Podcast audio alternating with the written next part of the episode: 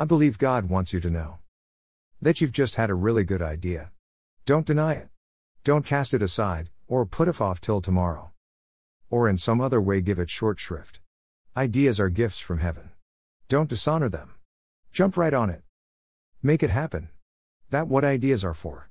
You will not have to think but a second to know exactly why you received this message today.